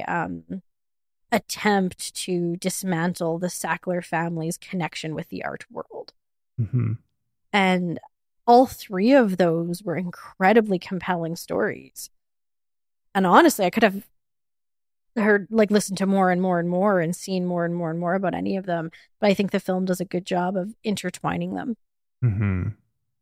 Yeah. And added on top of the fact that Nan herself is also an opioid addict, recovering addict, and then putting that through the lens of all the things that she's had to deal with and that she's gone through in her life and how that led her to founding Pain and being such a prominent voice in Pain and leading so many of their movements. It was incredible. And then, yeah, when we got to the end of this film, like you had made a comment of like, you had wanted to be a documentary filmmaker at one point, but and that you'd make a good one because you are such an organized person. And I think that you would be great for that. But looking at all the archival footage and photographs and all of the different, you're trying to essentially encompass a person's whole life from when they were born till now, who's lived a not just a long life, but a very unique life full of so many different opportunities and lifestyle changes and location changes and so many different friend groups and whatnot. Like there's a lot to explore and to showcase here. But I thought that, you know, from a filmmaker perspective, that'd be a lot to go through. Mm-hmm. But I thought that they told the story so beautifully. I wasn't really familiar with Nan's work, except I was more familiar with it than I expected to be, because when we took a trip to New York in 2016, she actually had a show. Was it at the MoMA? Yeah. So I realized about kind of her most famous work is called The Ballad of Sexual Intimacy. And one of the things that really stuck with me from this film, which isn't a focus, but it's there in the background, is that Nan and her friends seem to live such fluid lives. Yeah. Like sexuality was fluid, gender was fluid, art was fluid. And I think that's really encompassed in her artistic work, because The Ballad of Sexual Intimacy, which is this series of photographs and slideshows, is constantly changing. Mm-hmm. Like it says 1980, 70 something mm-hmm. to 2022. Like it, every year she adds more to it and takes things out and rearranges. And it's a living document, right? It's not ever finished. And I think that's so cool. And about halfway through the film, I leaned over to you and I said, I think we saw this. I think we saw it in New York. And I remembered specifically like several of the photographs kind of along a line on a wall that led into a room where the slideshow was playing. Yeah. But we did MoMA in 45 minutes or something like that. It was about to close and we didn't have another night we could go. And the people were like, well, we usually recommend 3 hours. Are you sure you want tickets? And we were like, yes. Hold our beer. And so we just sped through it. But there's two parts in MoMA I remember really slowing down and not just trying to be like, Kate, we saw MoMA. And one was this. Yeah. And the other was they had Meet Joy, which is a video art piece that I studied in school that I think is really cool. They had that playing on an old TV. And those were kind of the two moments that I stopped and slowed down and really paid attention. Yeah. So interesting then to be like, oh, I do know her work. And I had no idea who she was and I didn't know her history. But it really, you know, I saw it. We saw it 6, getting to be 7 years ago. And it's still stuck with me. Yeah. I really like her work. And that was what was so compelling too, is it seems like that's always been the case with her, is whenever she would do one of her slideshow installations or performances or whatever you want to call them, they would change every time. She would switch out the music that's playing in the background. She would change out the photos. She would kind of gauge what the audience was responding to and tailor her next show to what was those responses would be. And she was constantly updating the collection. And she continues to do that up until this day. But the way my highlight for what the film did to represent Nan's history, and specifically those collections and those pieces of work, were to just have the images isolated on screen, bordered by black, and would just slowly go through them and have voiceover from Nan over top of it. It really reminded me of what Mike Mills does in his films, specifically the film Beginners, which is one of my favorite movies of all time. There's just this really quiet, contemplative nature to it. And then it feels like there's so much more historical and emotional backbone to what's being said when you're looking at stuff from the past as stills. And especially the way Nan captures photos, it just hits another emotional sort of beat for me when those sequences would happen. And it was throughout the film when we would kind of be going through a lot of storytelling, and then things would just calm down and we would just focus on her pieces of work with a voiceover from her. And it felt so focused and so personal and intimate. Those were the highlights for me throughout the film. And I thought it was beautifully done. Yeah. Nan Goldin is one of those people who, I think I've probably talked about this on the show before, but I do, despite knowing that aging is a privilege objectively and despite wanting to live a long life, I get really scared of aging. I get really bummed out when I on my birthdays as I get older. And then I see a person like Nan and I'm like, no, you can be badass and like taking no shit and making a difference in the world as an older woman. Mm-hmm. And she makes me feel like hopeful about being older and that like you can still be like badass and creative and doing new and important things at any age.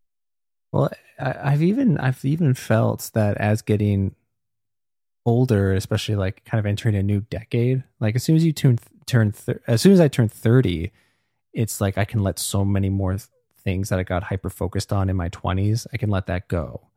And I feel that just as you get older, you give less and less of a fuck about some of that superficial kind of stuff. And you just, it allows you to become more badass as you get older, because it's like, I don't give a fuck what anybody else says. I'm just going to do what I want to do. Man, she seemed badass her whole life. Yeah. Like her work, her friendships, her work, her activism that she did her whole entire life was like a really big deal. And I'm surprised I didn't know her name more prominently, because as it approached the part of the film where it talked about her art and her activism intersecting with AIDS activism, mm-hmm. and with like the work that ACT UP was doing, I was like, oh, I actually know a lot of these people and a lot of these men, mm-hmm. And have studied their art and their literary work. Like I am very familiar with David Wajanowicz, and I was just like, oh, how have I not known Nan's name more prominently? Mm-hmm. And I'm going to be, carrying her work with me, I think, in my life as I move forward. She's just, she fucking rocks. Yeah. And I think that this is a really important documentary as a document of queer history and how that then is intersecting and aligning with the important work being done about like the opioid epidemic right now. And I think the central line through all of this that connects, her history the whole way through. So with the way her sister was treated as a young person, with her commitment to like the queer community and AIDS activism in the 80s, and now is that like harm reduction is the approach we need to take. Yeah. And that looks and means something different depending on what you're looking at, looking at like mental health, looking at sexually transmitted infections, and looking at drug use. Like all three of those are different things, and yet harm reduction is the through line. Mm-hmm. And like this film is so thoughtful and important in how it talks about that. And I think this is a really, really important documentary that everybody should watch. Yep. I agree. And I'm really grateful to Metro for playing it. And mm-hmm. It's probably done being shown by the time this episode airs, but It did say it was produced by HBO, so I imagine it'll be on Crave soon-ish. Yeah. I mean, if the title itself doesn't hook you, the story is telling well. I think so. It's really, really important. And so whether you've got a desire to learn more about like queer history and queer culture, or you want to learn about activism related to like the opioid epidemic, or whether you just like are really into art, there's something for you here. Yes. I think. And it's done really well. Which just speaks to just how incredible Nan Goldin's life has been. Well, there was a hot minute when I was a research assistant for a professor that specifically does work around feminist art in New York in the 70s and 80s. So like I actually know a lot about this time period in this specific location, because I was doing that research assistant work for about 2 years, and was like very closely working with that professor and like helping her to look through the archival material and read other articles to then let her know if they were worth her time. I was kind of vetting that stuff to be whether it'd be useful for her project or not. So I know so much about this, even though I'm not typically someone who would. Art is not my like key focus in things that I've done in the school. So I was like, oh, I actually know a lot of these artists that they're showing on screen because I've done all this work. And I'm really compelled by like feminist and queer art in New York during that time period. And now that I can add Nan Goldin to the list of people that I just really admire, that's pretty cool. Mm-hmm. How did All the Beauty and the Bloodshed make you feel? It just made me feel in awe of Nan and her story and the life that she's lived, and inspired by the things that she's done and the important steps that she's taken to help not only herself, but other people, the people immediately around her, and then the people in the larger sense around her. It's really incredible. How about you? It made me feel, like you just said, both heavy and inspired. And I think that speaks to the brilliance of the title, right? All the Beauty and the Bloodshed. Like, life is really hard and life is really heavy and life is really complicated. And like The Inspection, I think this film is willing to go there with like, it's not that easy, as right or wrong, as love or hate. Like, things are more complicated than that.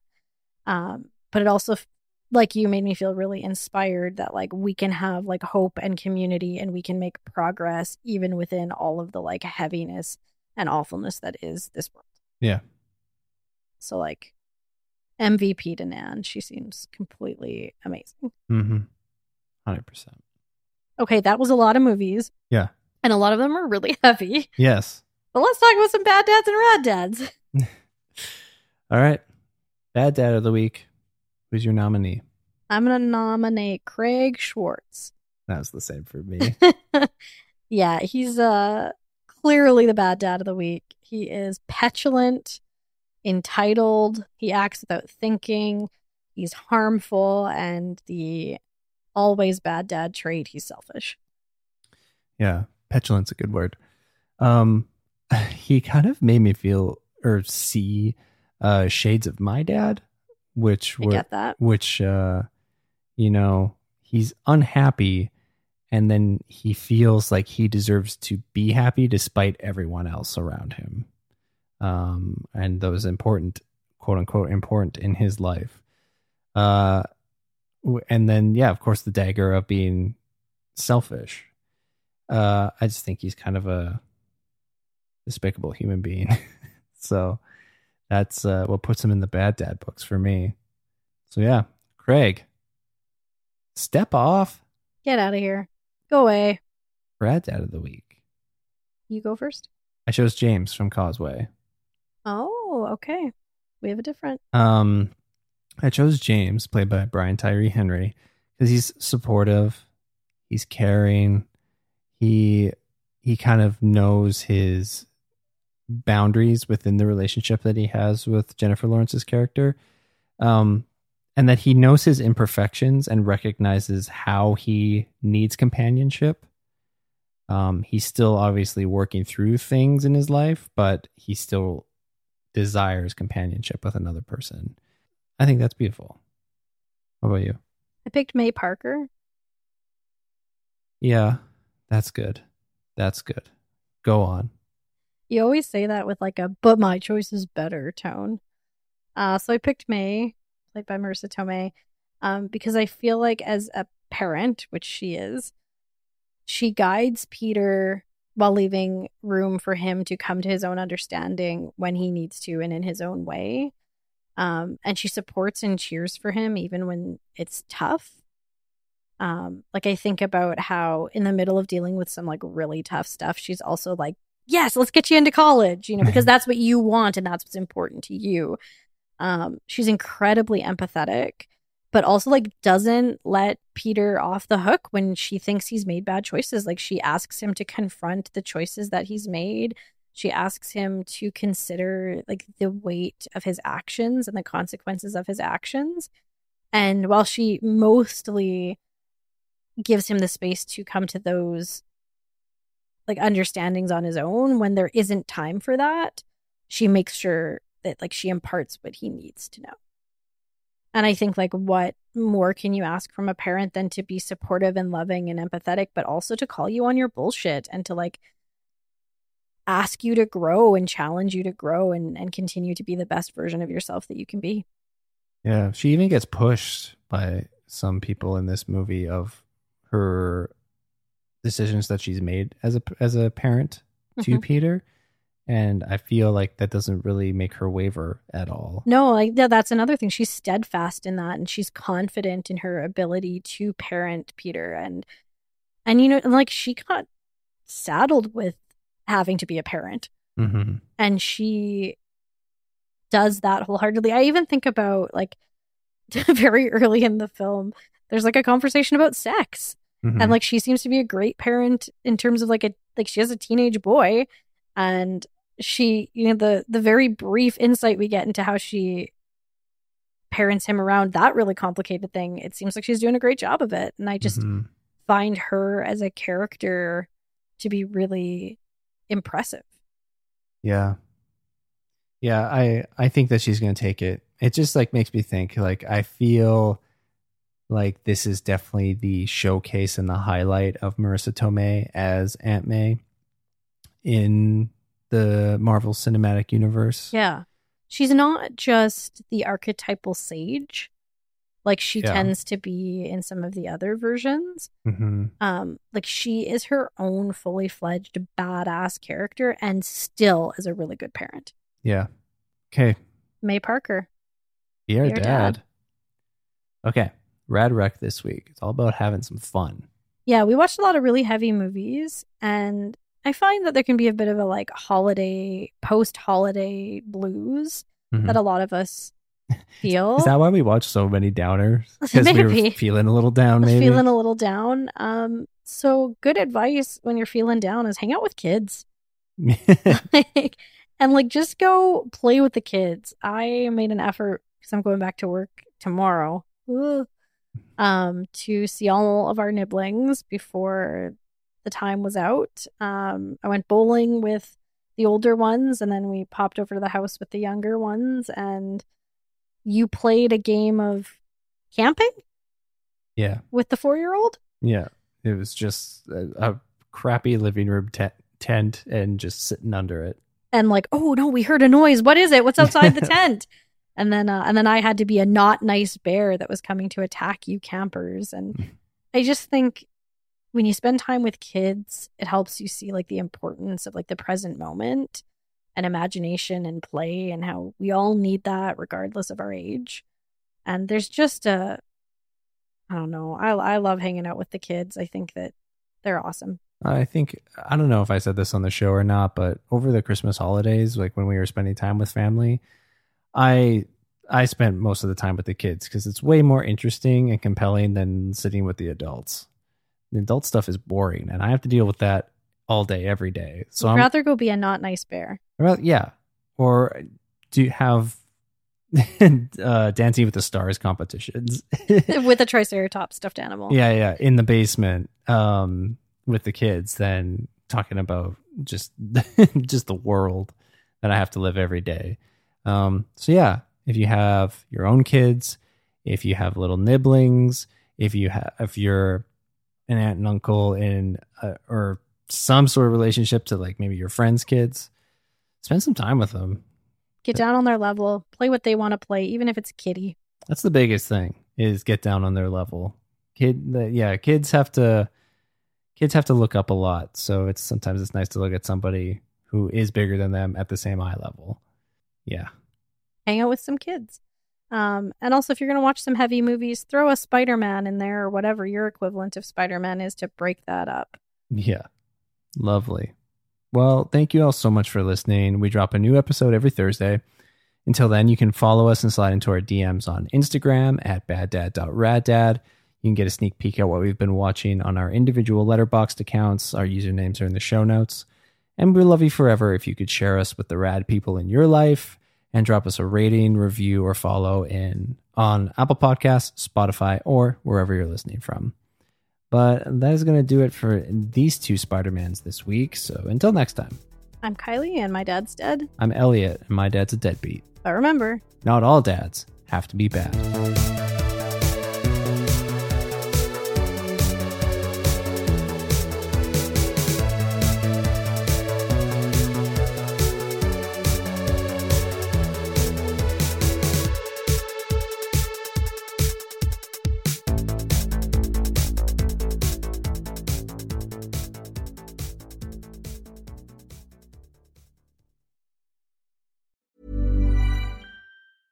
Mom deserves the best, and there's no better place to shop for Mother's Day than Whole Foods Market. They're your destination for unbeatable savings, from premium gifts to show-stopping flowers and irresistible desserts. Start by saving 33% with Prime on all body care and candles. Then get a 15-stem bunch of tulips for just $9.99 each with Prime. Round out Mom's menu with festive rosé, irresistible berry chantilly cake, and more special treats. Come celebrate Mother's Day at Whole Foods Market. Even when we're on a budget, we still deserve nice things.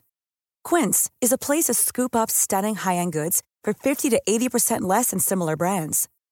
They have buttery soft cashmere sweaters starting at $50, luxurious Italian leather bags, and so much more. Plus, Quince only works with factories that use safe, ethical, and responsible manufacturing. Get the high-end goods you'll love without the high price tag with Quince. Go to quince.com/style for free shipping and 365-day returns.